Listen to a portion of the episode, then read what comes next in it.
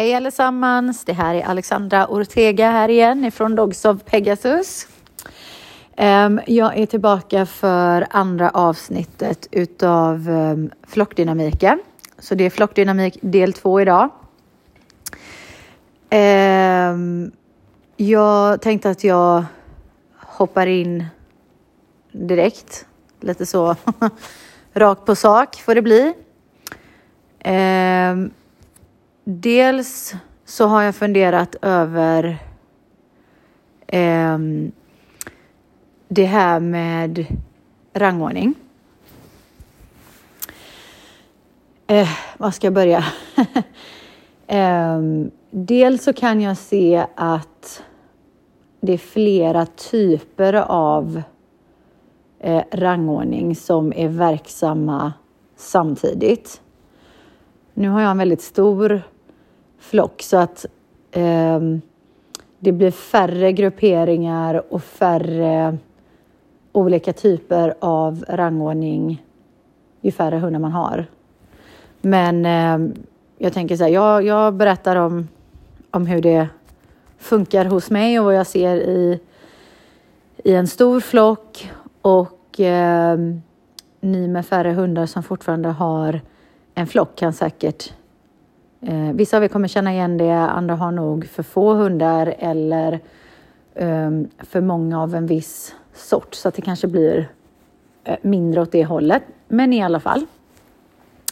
Eh, när jag tänker på flera rangordningar så tänker jag att dels ser jag att det finns en ordning bland tikar. Jag ser att det finns en ordning bland hanar. Jag ser att det finns en ordning eh, bland de som har mycket gemensamt. Ehm, de är mindre benägna att konkurrera med individer som de har mindre gemensamt med helt enkelt. De, de spelar ju inte riktigt i, i samma liga då, så det är inte lika mycket att konkurrera om. Um, och sen då i, i det stora hela. Jag skulle säga att i min egen flock så som det ser ut idag, för det förändras i och med att deras tillstånd förändras. De blir äldre, det tillkommer nya hundar, det faller bort någon. Ehm, de kan råka ut för eh, hälsobekymmer och så vidare. Men i alla fall. Ehm, jag kan se att i min flock så är det så att eh, Doddy, jag tror att jag nämnde honom i förra avsnittet, våran största hund. Han är den som har psykiskt, psyket bäst lämpat för att leda. Eh, han är lugn och han är bestämd, men han är också väldigt lättsam, han är flexibel. Eh, han slösar liksom inte på krafterna i onödan. Han går inte runt och domderar för domderandets skull, utan det är mer att han tar liksom ingen skit om någon försöker, om någon är ute efter honom. Alltså jag har sett hundar för ibland, i och med att han är så stor, när jag presenterar honom för andra hundar så kan de bli osäkra på hur de ska hantera honom för han är så stor och så ser de honom eh, som ett hot, bara därför. Eh, och då kan deras strategi bli att om jag muckar med den här hunden eh, och försöker inbilla honom att han inte bör mucka med mig så kanske jag slipper helt enkelt. Och så klarar jag mig undan en konflikt med den där stora bjässen. Men han ser igenom all, alltid när det är avsikten så ser han igenom det. Så att för hans del blir det liksom, alltså om du muckar med mig för att du är osäker så har du typ redan förlorat liksom. Så att jag ödslar ingen energi på det. Men eh, det har hänt att eh, han har träffat hundar som eh, känner sig utmanade av hans potentiella position liksom. Och vill peta ner honom därifrån och skapa en konflikt bara därför. Och det känner han också igen med en gång. Och hittills är det ingen som har kommit undan med det. Vi är lite grann, eh, eller vi kan reglera hur mycket vi är i den situationen, men eh, vi har eh, tagit in en, en, ny hund som också är en, en herdehund. Jag har ehm, visat honom på bild i något inlägg här nyligen. Han har inte fått ett namn än, men det är en blandning mellan eh, Charplaninats och eh, Kangal. Eh, och han är också väldigt stor. Alltså när man ser honom så bara wow shit vilken stor hund och så sätter man honom bredvid Doddy och så, och så bara eller inte. Alltså, men det är en väldigt, eh, väldigt stor hund. Alltså, jag tycker Maki, våran Akita jämthund eh, mix är stor och han ser pytteliten ut bredvid den här nya och den här nya ser pytteliten ut bredvid Doddy så att allt är relativt. Um, men han höll en låg profil först som nya hundar ofta gör och sen när han förstod att Doddy inte är en konfliktsökande hund så skulle han testa sina vingar och se hur han, om han kunde liksom ta sig förbi honom i rang. Eh, det har inte funkat. Och sen har inte han fått chansen nere. De, de kan fortfarande vara ihop och så, men eh, vi är närvarande på ett annat sätt då. Han är så pass ny fortfarande, han försöker hitta sin plats så att vi får ha en annan, vi får ha liksom en, en starkare närvaro eh, tills det är etablerat. Men så han har inte fått chansen att fortsätta på den linjen. Men man kunde liksom se där med en gång att då det var så här, alltså om jag var du så hade inte jag fortsatt här nu. Liksom, för att det kommer liksom inte sluta som du tror ändå. och han är så självklar i sin utstrålning i de lägena.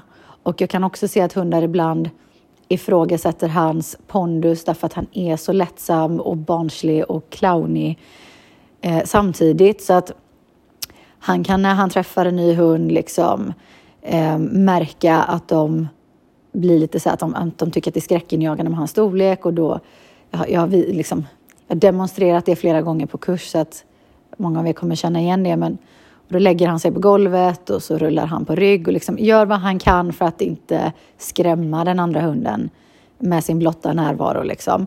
Men då kan de säga, jaha, men du kanske inte var så farlig trots allt och se det som en triumf liksom att istället sätta sig på honom.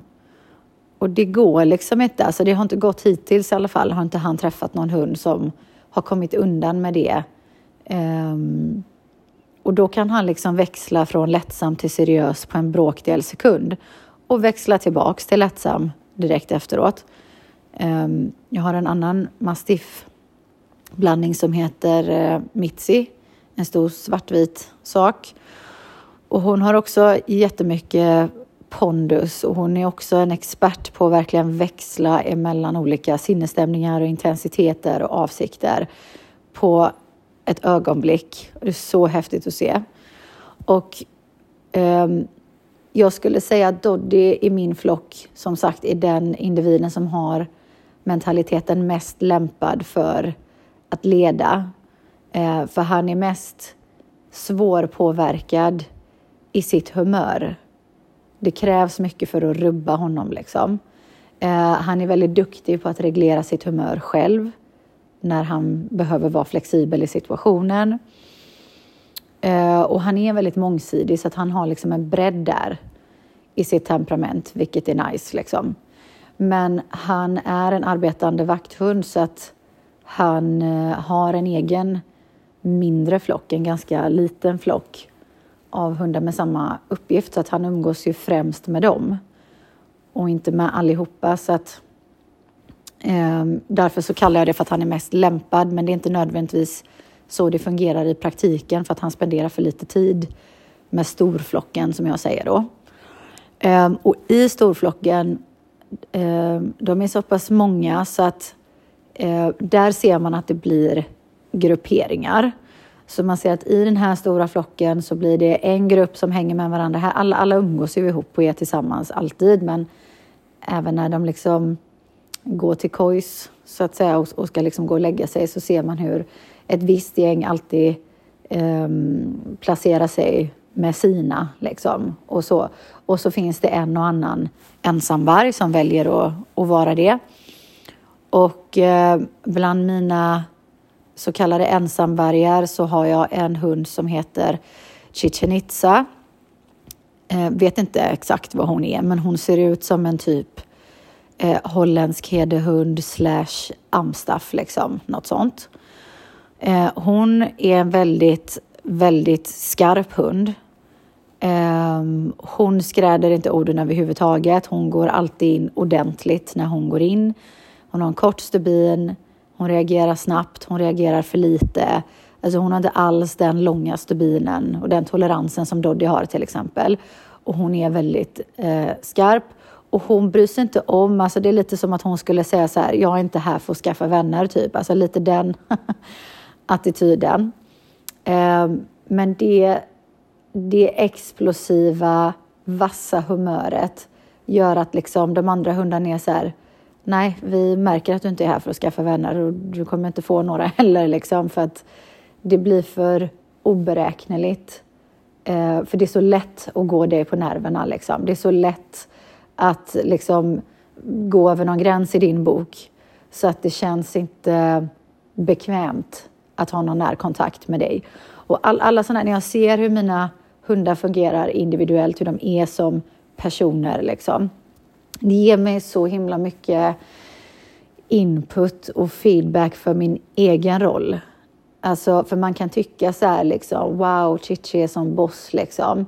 Men den enda bossen hon är, är typ sin egen boss. Um, för att hon, hon blir liksom inte boss över någon annan. Folk glömmer att alltså ledare är ingenting man utser sig själv till, utan du behöver bli vald till det. Det är lite som att du röstas fram till det baserat på din lämplighet. Liksom. Och där går hon bort direkt för att hon är för oberäknelig, hon är för snäv. Liksom.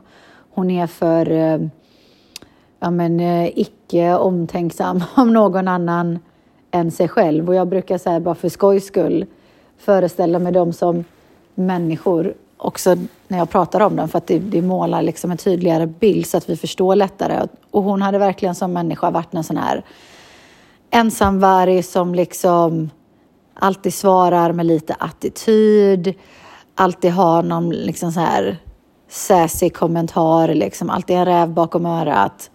Um, och det är inte så mycket glimten i ögat på henne för att hon skämtar inte heller. Så att, ja men rätt bitchy liksom. rätt och rätt, alltså jäkligt bitchy. Um, och um, hon har, vad jag förstår det som, alltid varit på det sättet. Hon kommer alltid vara på det sättet. De kraven jag ställer på henne eh, är liksom att hon måste visa en större hänsyn, alltså vi säger ifrån till henne och tillrättavisa henne när vi är närvarande när hon eh, ja, men liksom säger till någon för någon löjlig grej eller när hon är för skarp mot någon och sådär. För hon kan så här, en sak som är specifik med henne också är att hon, hon älskar konflikter.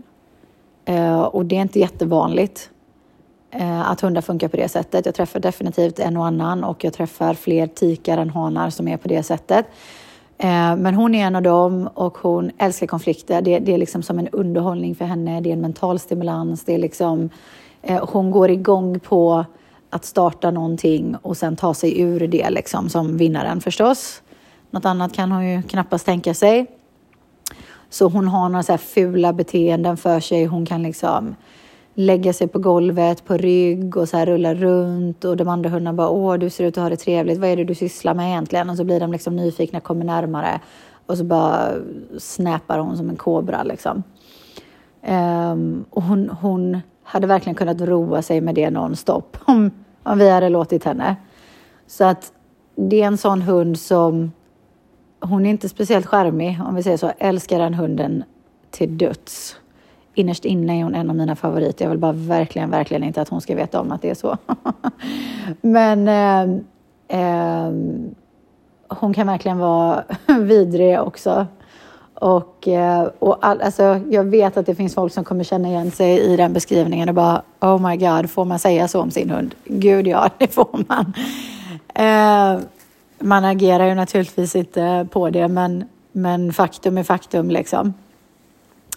Ehm, och alltså, jag älskar henne som hon är, men det är inte underhållsfritt om vi säger så. Och jag förstår så väl varför hon blev liksom tillbakalämnad sju gånger eller vad det är. Hon har varit liksom adopterad i tre olika länder. Alltså, den här tjejen, hon har eh, gjort sin lilla resa.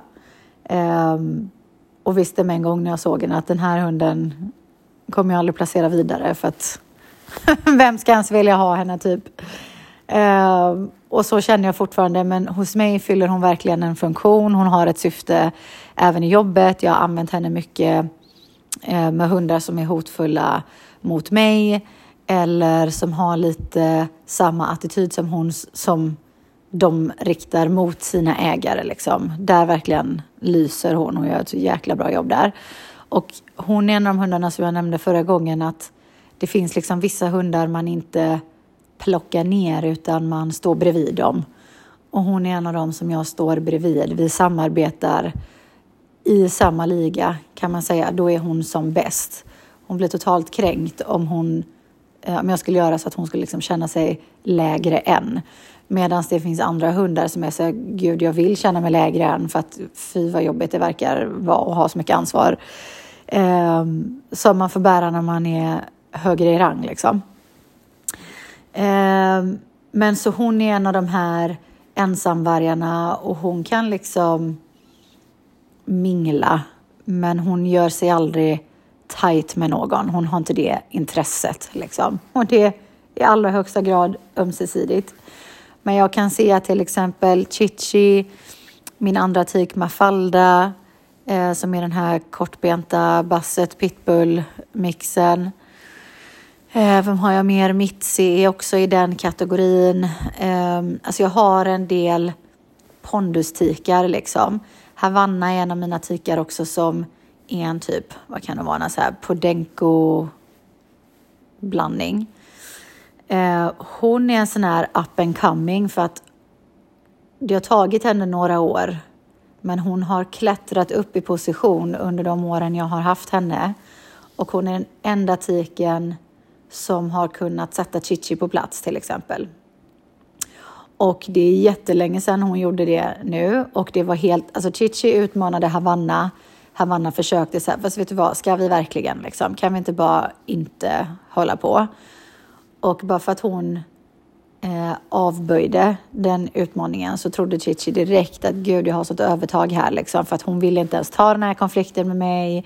Hon kommer inte lösa det liksom, så hon fortsatte, fortsatte uppmana henne till den här konflikten och till slut Havanna bara, äh men alltså nu jävlar. Och sådana grejer kan hålla jättelång tid. Det kan hålla veckor, det kan till och med hålla månader. För vår del var det kanske typ ett par veckor. Så det, det är inte så att de gör upp ett och samma tillfälle. kan de också göra, men så var det inte där. Um, så att jag vet att det var en liten period där jag fick liksom såg att det var spänt mellan dem och gick emellan och bara fast lägga av tjejer. Ja, men du vet så. Um, men så till slut fick Havanna nog när Chichi var där ändå som en liten ögonkännare. Och um, bara, är nu får du fan ge dig. Antog utmaningen och vann. Och jävlar vad den tog på Chichi alltså. Det var liksom inte så här, ingen blev skadad. Men det är så mycket kraft i en sån, för det är mer än liksom Alltså det är kraft i konflikten men det handlar inte om att göra den andra illa eller skicka den på sjukan utan det är mer så här eh, sätt det inte på mig för jag kommer inte acceptera det liksom. Och eh, Chichi är van vid att komma undan för att hon är så himla skarp i käften liksom. Så biter hon ifrån så någon får ont så är det liksom klart där. Men jäklar vad han vann. Äh, jäkla muräna, alltså sån jävla gädda. Alltså, ja. Så att eh, hon vann helt enkelt och det sitter fortfarande. Det här är liksom jättelänge sedan och det sitter fortfarande så att om det skulle uppstå någon slags trängsel någonstans i en dörröppning eller vet, så här, mindre space mellan de två. Havanna bryr sig inte för att hon var aldrig ute efter den konflikten till att börja med. Men Chichi bryr sig och det syns. Så att nu har hon liksom landat i att hon låtsas som att Havanna inte finns. Eh, för hon tänker absolut inte lägga sig för henne på något sätt. Hon lägger sig inte för någon. Utan hon bara så här, du finns inte det där som hände mellan oss har aldrig hänt. de är så roliga, Alltså det är så här draman. Man, alltså, jag har inte haft tv på flera år, jag behöver verkligen ingen. Ehm, och så, så är det lite mellan tikarna i den kategorin. De har inga konflikter med varandra de har haft liksom back in the day, en gång i tiden när de liksom lärde känna varandra och skulle etablera sig. Men de landade i att okej, okay, vad är våra alternativ här? Antingen ska någon lägga sig för den andra eller så bara låtsas vi som att du inte är där. Och ingen av dem är benägna att lägga sig för någon annan.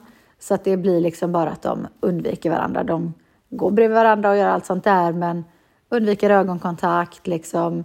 Skulle jag dela ut något, säga att jag skulle tappa någonting på golvet eller slänga ner någonting på golvet åt dem, Um, och båda skulle vara framme samtidigt. Ja, men då kommer en bara låtsas som att den inte såg det. Bara, ah, jag skulle ändå åt det här hållet och vika av. Alltså du vet, så himla löjliga är de, men så håller de på. Och det är bra, för det bevarar ju ändå liksom friden i flocken, men man ser att um, ja, de, de gör liksom inte upp, utan de bara finner sig i att vi har samma position och vi, vi liksom blir inga tajta vänner. Det går inte. Alltså så. Ehm, och jag kan också se till exempel att bland de hundarna som det finns flest av. För att nu är det så här att som, som jag pratade om förra gången, vi skapar en flock efter de önskemålen eller vad det nu är för någonting vi har. Och så får hundarna liksom bara finna sig i det. Och så märker man där när man sitter med sin lilla flock att okej, okay, jag kanske inte har gjort världens bästa matchningar här liksom. Så att eh, det finns lägen som skapar spänning och lite såna här grejer. Och det är inte alltid att matchningen är dålig för att det blir spänt mellan hundarna i sig. Ibland är matchningen dålig. Eh, till exempel häromdagen eh, så hade jag aktivitetsdag, Vad fasen, det är måndag, det var igår. Och eh, då var det med en ung tik som fortfarande är valp som har vad jag kallar för soldatmentalitet. Och med det menar jag att, och det låter hårt här nu, men återigen, skjut inte budbäraren, jag bara talar om vad jag iakttar. Eh, soldatmentalitet, jag har några sådana i min flock också. Eh, soldatmentalitet är en hund som är ganska personlighetslös inte helt personlighetslös, men den är svag. Alltså. De, de har inga starka personligheter. De står inte riktigt för något. Hade de varit människor så är de lite så här kappvändare. Liksom.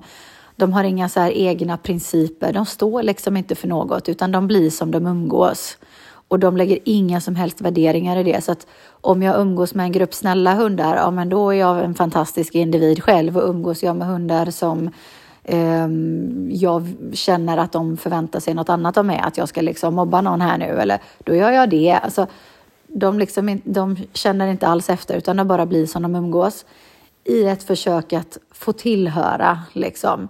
Så det är deras sätt att bidra, att de blint lyder minsta vink. Och det som är intressant med dem är att i och med att den mentaliteten sitter i dem, det är inte dynamiken som skapar detta, inte i soldathundarna. Alltså ibland kan en flock eh, en flocks dynamik skapa soldater för att dynamiken ser ut så, men när de är regelrätta soldatmentaliteter så föds de sådana och de är sådana. Och de, vad som är i grunden är att de har som en osäker punkt, som jag kallar det, inom sig. Och de känner sig som mest tillfreds. Det, det känns för dem, åtminstone som i, i, stunden, som att de har, de täcker liksom den, de täcker över den osäkra punkten när de får tillhöra någon annan. För de, de vet att ensam är jag inte stark, men om jag bara får tillhöra gruppen här um, så är jag inte lika sårbar. Och då gör man vad som helst för att få tillhöra gruppen. Um, och man kan säkerligen, alltså folk som jobbar som lärare, förmodligen i alla åldrar, men jag tänker speciellt på liksom högstadiet och sånt där, kan säkert känna igen detta i grupperingar bland barn också. Eh, det kan jag i alla fall om jag bara tänker på mina erfarenheter när jag var yngre och så. Men, eh, och soldatmentaliteten är ganska farliga för att om man sätter dem i fel umgänge eh, så kan det verkligen hända grejer. En av mina soldathundar är Olympus som är en av mina fyra Kana Corsos och han har en soldatmentalitet så att i rätt sällskap, nu råkar han älska Santi, våran Presa Canario till exempel. Han älskar den här hunden för att Santi är totala motsatsen till Olympus, så att Olympus finner trygghet i att Santis egenskaper kompenserar för hans egna brister. Vilket är jättebra för Santi är en superstabil hund så att det gör att Olympus också är det. Men Olympus kom till mig Eh, efter att han blev polisanmäld i alla fall en handfull gånger efter att han hade bitit folk och gett sig på hundar och allt vad det var för någonting. Och den dynamiken som rådde i det hushållet var att de hade honom och så hade de en tik till eh, som han försökte impa på och hon var lite så här, eh, ja men liksom snäsig och lite bitchig och lite så här fin i kanten och oj oj oj.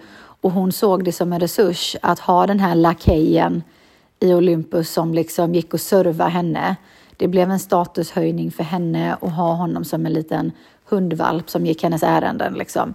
Så hon kunde i hundmöten och sådana grejer bara så här, lyfta på ett litet ögonbryn eller blinka med någon liten ögonfrans och så var han som en soldat i givakt och bara jajamän och bara kasta sig rakt ut för att liksom gå hennes eh, ärenden helt enkelt.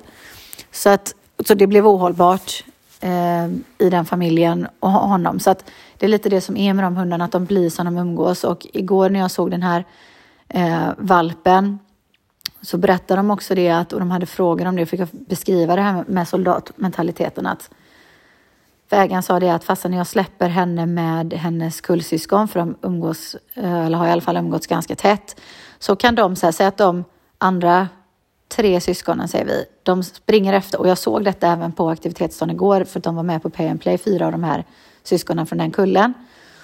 Och då kunde tre syskon springa ikapp en av de andra hundarna för att leka. Men soldaten tolkade det direkt som okej, okay, springa ikapp. Nu ser jag min chans att impa på gruppen här. Så hon skulle springa förbi alla och vara som en liten torped och inte alls ha avsikten att leka utan mer vara så här picka på den här hunden liksom. Som tur var var det helt rätt hund så han bara, det fäste inte överhuvudtaget för han var så himla partyglad och liksom så här. Så att det blev ingenting av det, men man kunde liksom se hennes avsikt och hur hon fun funkar.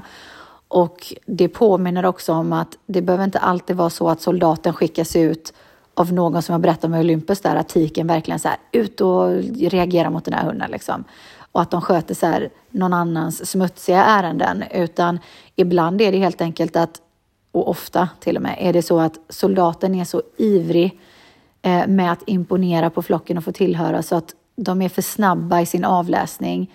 De övertolkar, de undertolkar, de gör feltolkningar helt enkelt. Så att, som i det här fallet, de andra valparna var inte ute efter att picka på den där hunden, men hon tolkade det, för det var en tik i det här fallet, hon tolkade det som det direkt. Och, liksom, ja. och det berättade den matten att så gör hon hela tiden. Det är svårt för mig att ha henne med kullsyskonen nu, så de hade pausat ifrån det. Eh, för det händer liksom hela tiden, de kan inte leka utan att hon liksom kommer in med en dålig vibe i det hela. Eh, hon försöker liksom joina dem, men det blir helt fel liksom, för att hon gör feltolkningar. Vad är grejen med det typ? Ja. Så då beskrev jag den grejen. Och, eh, så det finns säkert en och annan där ute som hör detta nu som känner igen att de eh, kanske har en, en soldatmentalitet i sin eh, flock. Och det är sällan så att de är uppviglarna. Eh, det, det, är aldrig så att de är uppviglarna, skulle jag vilja säga, nästan i alla fall. Men däremot så eh, gör de sina feltolkare. De är så snabba på att reagera så att de ställer till med trubbel helt enkelt. Så det, det, är också en feltolkning från vår sida att kalla dem för uppviglare för att de behöver tolka att de har fått en order av någon för att gå in in action liksom. Eh, men de, tol- de gör den tolkningen titt som tätt i princip. Så, så eh, all välvilja till trots, till trots så blir det fel. Eh, så sådana har jag också i flocken och de och sen har jag någonting som jag kallas för utfyllnadshundar som de är inte personlighetslösa men de är så himla eh, mellanmjölkiga. Alltså de är så himla mitt emellan och lagom på alla sätt och vis. Så att de blir som en utfyllnad mellan, vi säger att om jag har en flock på tio hundar och jag har fem av dem är så här jättestarka personligheter. Vi har en Chichi, vi har en, alltså Chichen Itza, vi har en Mafalda, vi har en eh, Doddy, alltså vi har så många starka personligheter. Eh, ni kan ju tänka er hur, hur liksom energin ifrån den flocken blir. Det blir en obalans för att det finns inga utfyllare. Eh, och har man då fem utfyllare så balanserar det så att de här fem starka energierna klarar av att leva med varandra i frid. Eh, så jag har också en del utfyllare. Jag har till exempel min hund eh, Chevy. Hon är en utfyllare. Hon är en av mina serbiska eh, prinsessor. Jag har två. Och eh, ja, hon, hon är liksom bara lagom. Hon är liksom en, hennes funktion är utfyllnad. Och det kanske också låter så här, ja oh men gud vilken tråkig uppgift, men det där är i så fall vi som projicerar våra värderingar i det. Hon är jätteviktig, speciellt i min flock. Herregudna då. Utan mina utfyllare vet jag inte hur det hade gått. Så att liksom, de fyller sin funktion, de jämnar ut eh, starka energier helt enkelt och balanserar. Eh, så det har vi också. Och eh, sen kan jag se till exempel Chevy då som är en utfyllnadshund och sen har jag Solema som också är en av mina serbiska prinsessor. Eh, de två är jämngamla och de har mycket gemensamt. Så att de två eh, har haft liksom en sån här uppgörelse sinsemellan där framförallt Chevy har tyckt att fasen eh, Solema och jag är så lika men hon har några styrkor som jag inte besitter. Hon har till exempel en annan lättsamhet än vad Chevy har. Hon, hon har ett annat socialt eh, självförtroende än vad Chevy har. Um, och det har liksom varit lite så störande för henne, ibland provocerande för henne att eh, se Solema, för Solema kom in efter Chevy. Och först när Solema kom in så var Chevy så här, åh vad kul med en kompis som jag kan relatera till. Men sen gick Solema om Chevy i, sin, i sitt sociala mm, självförtroende, framförallt i den utvecklingen. Och då började Chevy känna så här, men vad fasen, alltså jag kan uppskatta dig när vi är i samma liga, men om du ska gå om mig här nu så blir det lite av ett störningsmoment. Det har också gått över, det här är sedan länge, men, men eh, då kunde man se till exempel när, när Solema ville leka, att Chevy skulle in där och bara det får du inte göra. Alltså liksom initiativ som Solema tog skulle Chevy gärna in och så här, fast det får du inte, jag vill inte, jag vill inte att du utvecklas mer nu. Du får stanna här där jag är ungefär. Ehm, så som ni hör, det är inte alltid så att hundarnas egenskaper är så här superskärmiga och nu sätter jag ju ord på det på ett sätt ehm, Alltså jag förklarar det på ett sätt som för en människa är lättast att förstå men jag vill också poängtera det att det här är liksom inte resonemang från hundens sida. Det är inte så att Chevy ligger där och grubblar på nätterna om hur hon ska göra med Solema dagen efter. Um, utan det är en instinktiv reflexhandling. Det är bara en reaktion på vad hon ser hända där och då. Hon, hon agerar utefter liksom, den ambitionen hon har i flocken helt enkelt. Så att det är inte de här långa kedjeresonemangen som jag beskriver det för er, utan jag bara sätter ord på det på ett sätt för att det ska vara lätt, på det sättet för att det ska vara lättare för er att förstå vad jag menar. Eh, men som till exempel både Chevy och Sulema är lågrankade hundar eh, i min flock. Men där fanns en gruppering eh, mellan dem där de gjorde upp inom sin lilla grupp. Så att det är det jag menar, att det finns flera eh, ranguppgörelser inom samma flock. Så att det är inte så enkelt som att vi har en etta och en tvåa och en trea och en fyra och en femma utan man kan ha en etta och två tvåor och fem treor och tre fyror, alltså liksom så. Och ju fler du har av en och samma sort, eh, där kommer du att finna eh, konflikter därför att hundarna ser inte riktigt syftet med att ha ett överflöd av en viss typ i en och samma flock. För att hur många ska fylla en och samma funktion? Liksom? Det blir ett överflöd och det blir obalans. Och då vill han så här, du får flytta på dig antingen från flocken helt och hållet, liksom försvinn. Eller så flytta dig till någon annan kategori, till någon annan position, till något annan, någon annan uppgift. Eh, för du skapar ett överflöd i min kategori. Ehm, så ut med dig liksom. Sådana grejer eh, uppstår hela tiden. Så att ehm, jag kan liksom se en, jag kan, jag kan se ranguppgörelser med, mellan hanarna, jag kan se det mellan tikarna, jag kan se det mellan tikarna och hanarna, jag kan se det i samma ålderskategori, jag kan se det i samma raskategori, samma egenskapskategori, alltså ni fattar vinkeln liksom. Så det är många grejer som, det är många levande organiska uppgörelser som sker eh, samtidigt. Det är det som gör det så intressant att studera hur en flock funkar. För att det är väldigt förenklat att bara utgå ifrån att det finns en etta, en tvåa och en trea och that's it. Och att man liksom oavsett vad det ingår för individer i en flock på fem så kommer de ordna upp sig i liksom åldersordning eller storleksordning eller liksom vilken ordning de kom in. Så enkelt är det inte. En sån vanlig myt, jag vet inte om jag nämnde det sist, men är till exempel att en, en yngre hund alltid lägger sig för en äldre hund. Så är det absolut inte. Så att eh, det finns hur mycket som helst att lära sig om detta. Eh, jag bara försöker eh, bena igenom det jag kommer på här. Eh, det här med att när hundar har mycket gemensamt. Jag kan känna lite så här att om vi utgår från oss själva som människor, eh, med, med undantag förstås, men ofta är det ju så att vi har lättare för att anamma andra människor som vänner när vi kan relatera till dem. För att vi finner liksom gemensamma nämnare oss emellan och vi relaterar till varandra, vi känner igen oss i varandras upplevelser eller egenskaper eller vad det är för någonting. Eh, och då är det lättare att klicka liksom. Eh, det blir inte så mycket komplettering av varandra i en sån dynamik, men man kan känna sig trygg i att man känner igen sig helt enkelt. Eh, men, och, och därför blir liksom lättare nära vänner. Men med hundar är det så att ju mer de har gemensamt, speciellt i situationer där Um, om de är resursstarka som individer eller om det bara är kring matsituationer där resurser är mest närvarande. Där märks det liksom att de hundarna som har mest gemensamt är de som konkurrerar mer. Just för det jag sa att hunden blir lite så här, jag vet inte riktigt vad vi ska med två av oss till. Jag tycker att det räcker med mig. Alltså, det är liksom, jag vill inte behöva konkurrera med dig om den här uppgiften utan jag vill gärna peta, ur, peta, peta bort det från den här kategorin så att jag kan fylla den funktionen själv.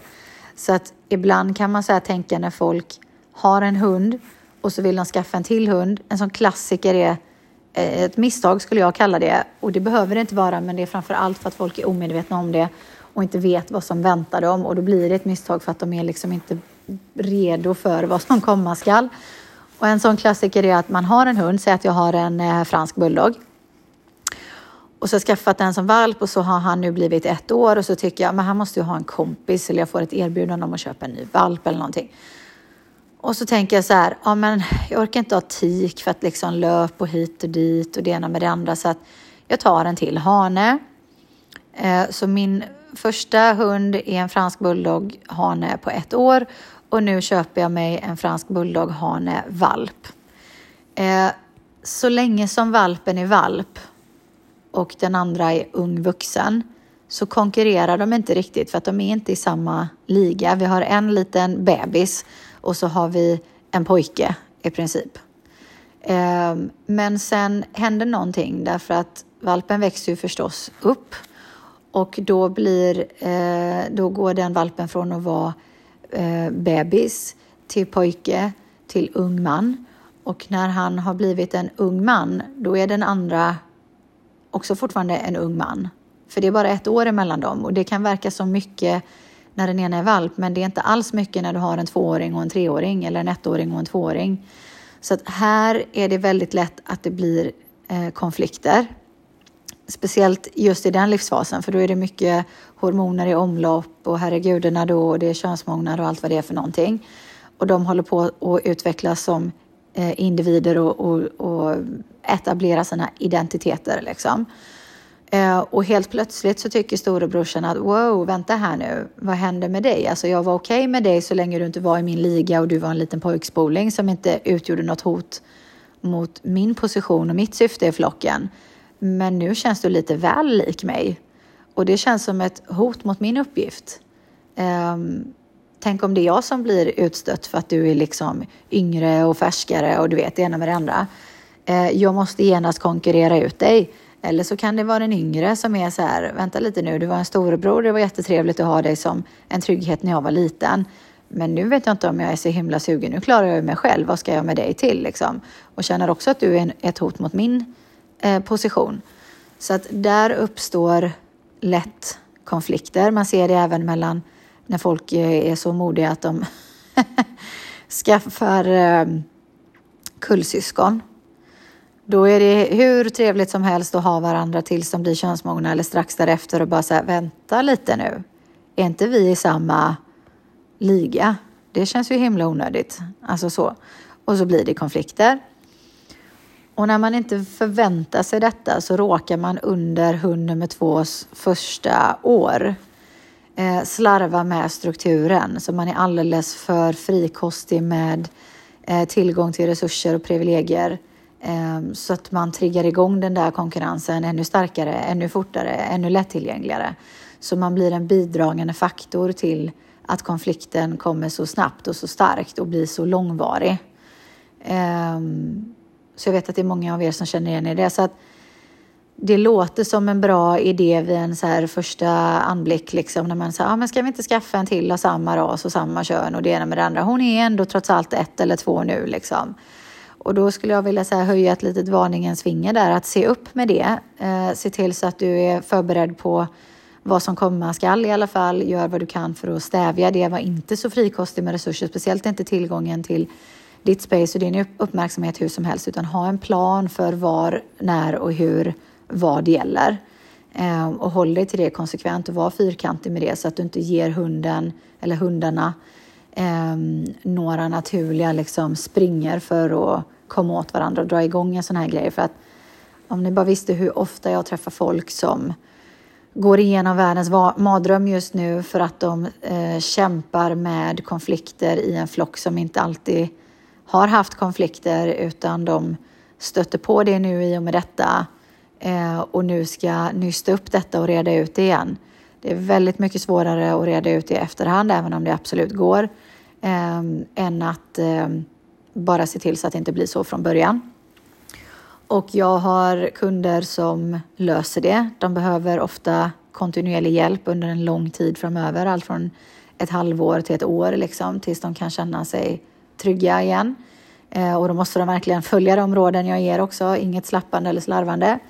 Men jag har också eh, kunder som inser under resans gång att gud, jag orkar inte rent mentalt. Alltså det är så mentalt ansträngande att vara redo för att man glömmer någonting någonstans eller liksom helt enkelt bara Eh, snubblar över någon lös tråd någonstans och så händer någonting och så är konsekvenserna så himla stora av att det händer någonting. Och de människorna tar beslutet att sära på flocken och kanske omplacera någon hund eller så. Eh, och är det så man känner, för att det är så här, ska du lösa en sån grej så måste du orka. Du måste verkligen vilja, du måste verkligen orka. Och jag klassar inte det som att du verkligen vill bara för att du är beredd att komma hit och lyssna på vad jag har att säga. Det kan bara klassas som att du verkligen vill om du också sen lämnar mig, åker hem och gör till punkt och pricka vad jag har sagt till dig att göra. Så att om jag ger dig åtta råd och du följer fem av dem, good luck med det kan jag säga. Det finns en anledning till att jag gav dig just åtta råd och inte fem. Alla behövs, alla tjänar sitt syfte.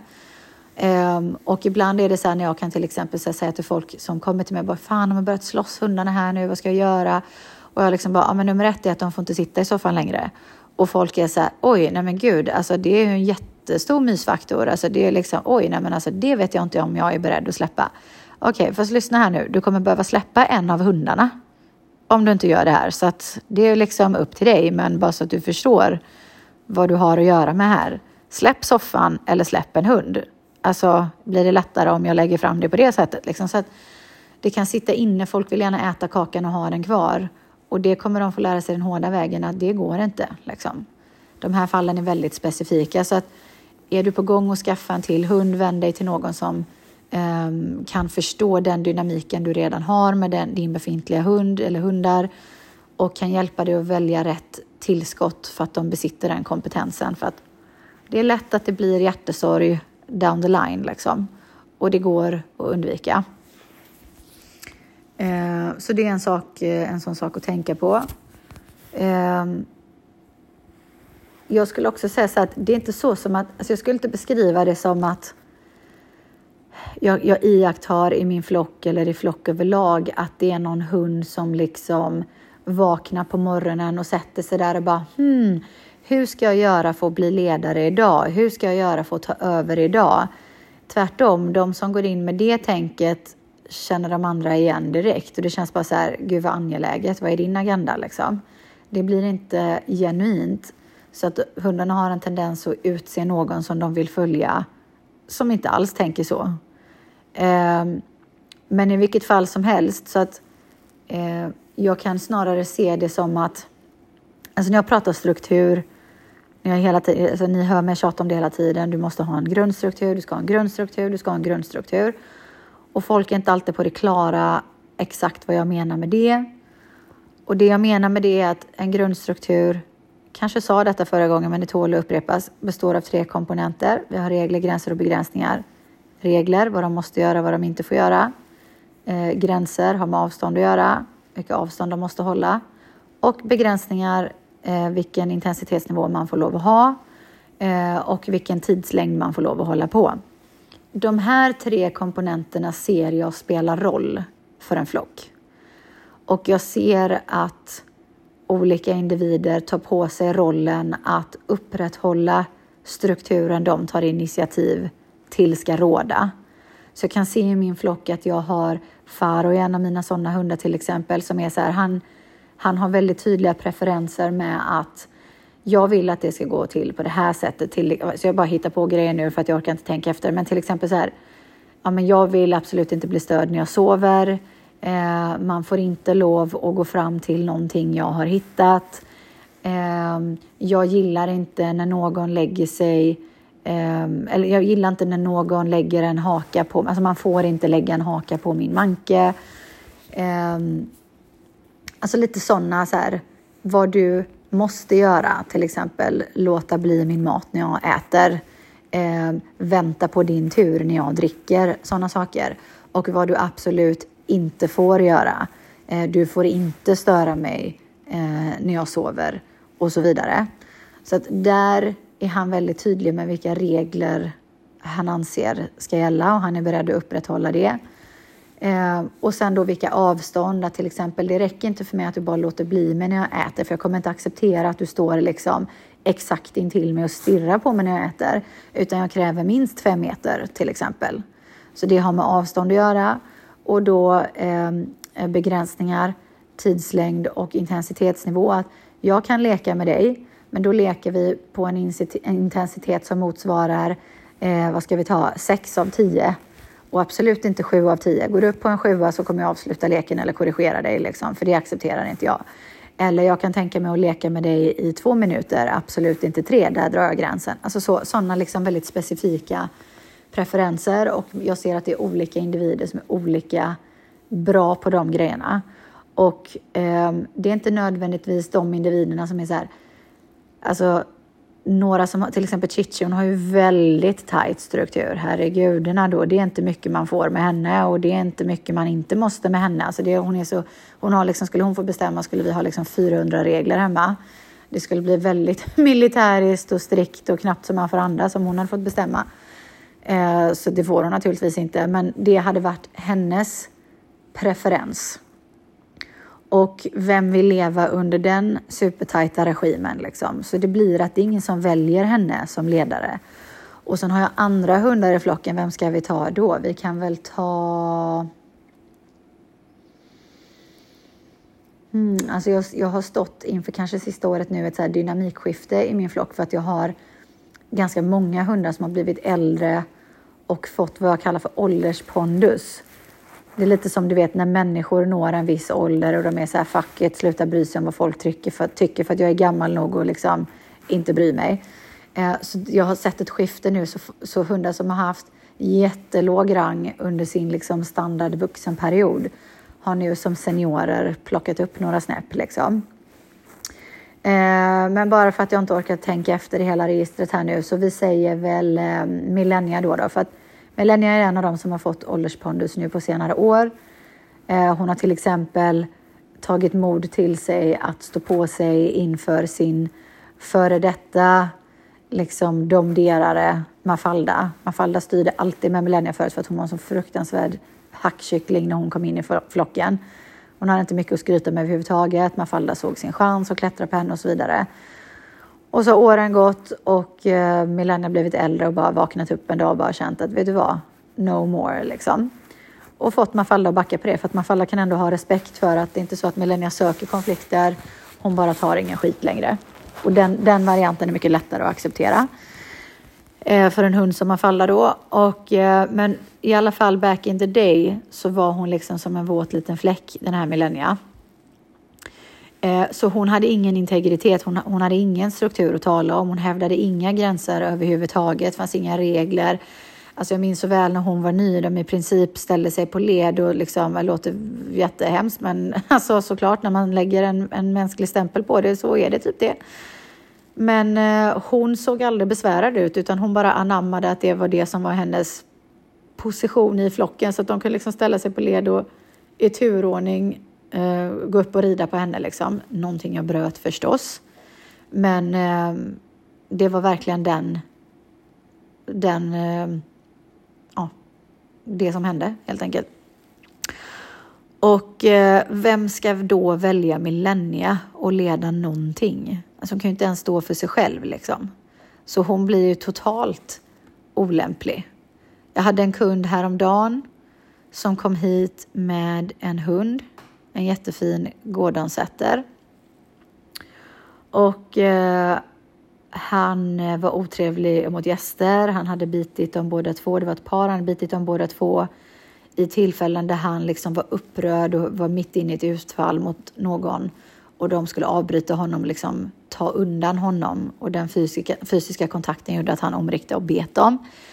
Eh, därefter att ha liksom samtalat med dem och utrett deras situation så blev det jätteuppenbart och tack och lov så såg de det också så de fattade verkligen.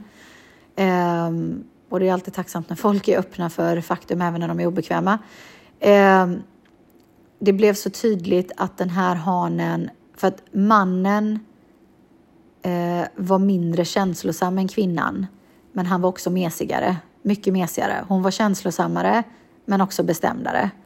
Så att vad hunden gjorde, om vi ska snacka flockdynamik här då, väldigt bra praktexempel vad många känner igen sig i.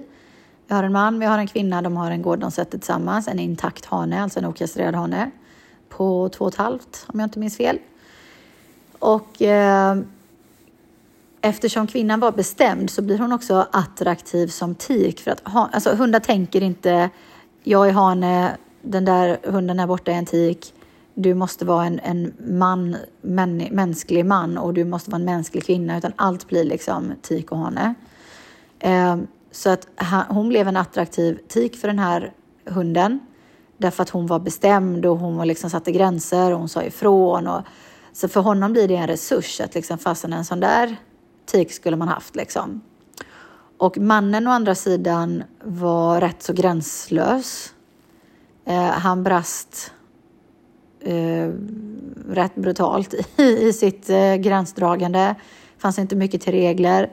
Några exempel på, på beteenden där hunden demonstrerat det var det han hade plockat upp, som också jättemånga av er kommer känna igen er i eh, är att ja, men till exempel om han låg och kollade på TV eller om han satt vid datorn och jobbade så kunde hunden regelbundet, slash ofta, eh, avbryta sin vila där han låg, eh, resa sig upp, gå bort mot mannen och bara kräva hans uppmärksamhet.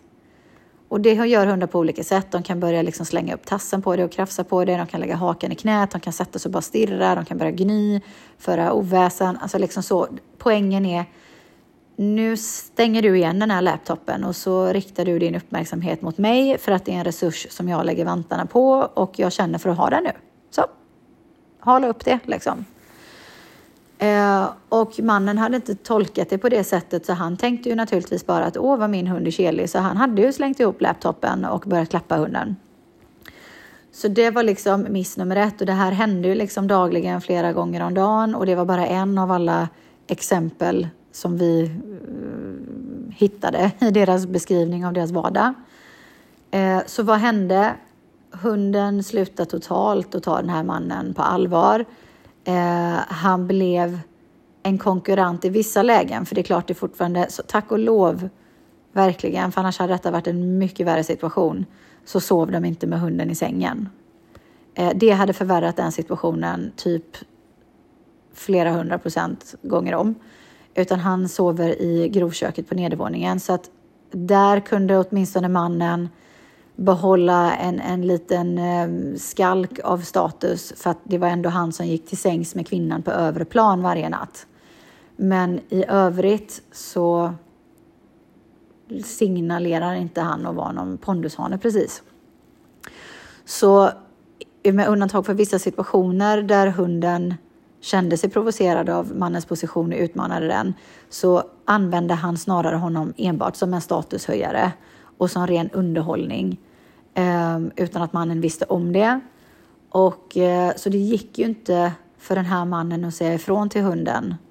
Ehm, för att han hade, inte, han hade inte mandat att göra det enligt hunden förstås. Alltså snälla, ska du så mesig som du är säga till mig vad jag ska göra? Det blev liksom den grejen. Och kvinnan hade bestämt, bestämdheten för sig, så det var ju bra. Check på den liksom. Däremot så blev hon ju känslosam så att hon, hon, hon klarar liksom inte av att vara bestämd utan att bli förbannad. Och det är också jättemånga av er som kommer att känna igen det. Um, för att hur lätt är det inte att vara bestämd um, när man är arg? Det är ju liksom då man har fått nog och då är det lätt att stå på sig. Men skillsen sitter i att klara av att stå på sig innan man är arg. Och den hade hon svårt för att göra så att hon blev förbannad på hunden när hon skulle dra en gräns. Och då kände jag så här, okej okay, du kan säga ifrån jättebra men jag har ju en jättestor påverkan på ditt humör så att eh, det är ju inte så att du har ett starkare inflytande över mig än tvärtom. Utan det är jag som har ett starkare inflytande över dig. Så, så det blir ju per automatik så att det är du som följer mig. För jag gör någonting och ditt humör hänger efter. Liksom. Istället för att det ska vara tvärtom. Så han lyssnade inte på henne heller, bara därför.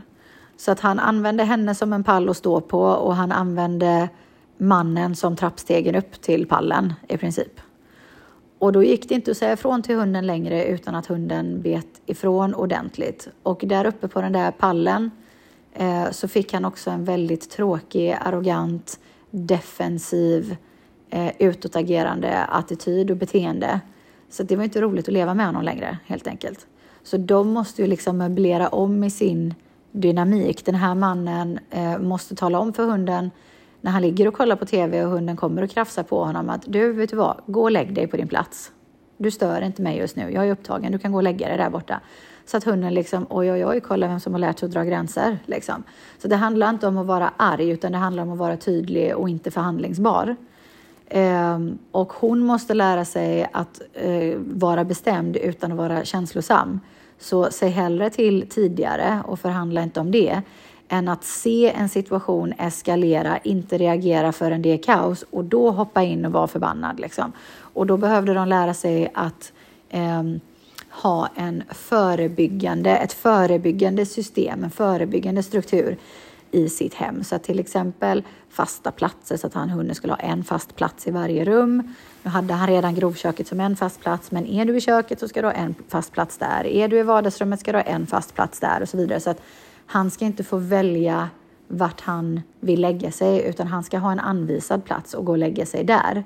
Eh, för den platsen kan vi välja i enlighet med eh, den sinnesstämning vi vill att hunden ska få, kontra när hunden får välja plats själv och han väljer en plats som gagnar hans status. Eh, så det blir ofta då att hunden lägger sig i människans personliga space eh, och gör anspråk på det eh, och tar det till sig som en resurs de styr över.